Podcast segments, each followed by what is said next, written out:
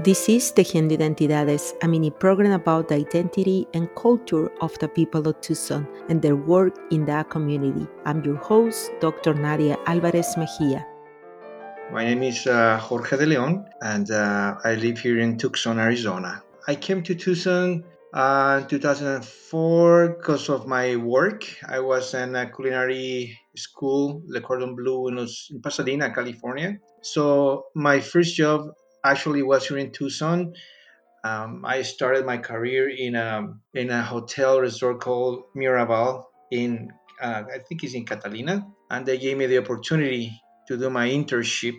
And I did my internship for six months, and then I, I decided to to stay in Tucson, Arizona, because I had more opportunities to keep doing my work. So, how do you describe your identity? Well, I'm a, I'm a husband. I'm a father. I have three beautiful girls, and uh, I like to travel. I like I like food. I like to eat. I like to go out. Well, I, I am a person that work a lot. I care for people around me. I believe uh, in God. I think He's the one who actually opened the doors for me anywhere I go, related to work or my personal life. Oh, that is so beautiful. Thank you for sharing. So, how does your identity connect with the Tucson community?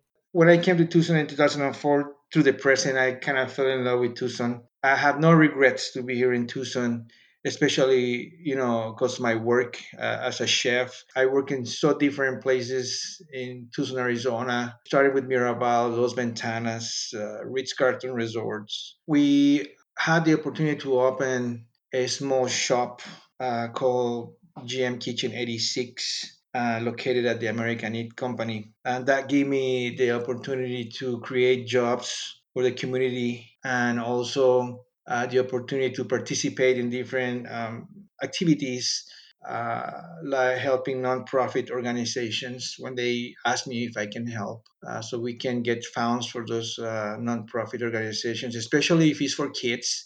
Uh, and another area that we connect to the people in Tucson is through the food that we we do at the kitchen with the different flavors and the different identities of these. Uh, we have a gourmet sandwiches, so we have different kind of sandwiches from different areas like Argentina, the Cubano, the chicken banh mi, which is a Vietnamese sandwich. So they have different flavors and they have different cultural flavors, we can say that way. And I think that's how we connect to the community in Tucson, Arizona through the culinary arts uh, uh, profession and what I do as a chef.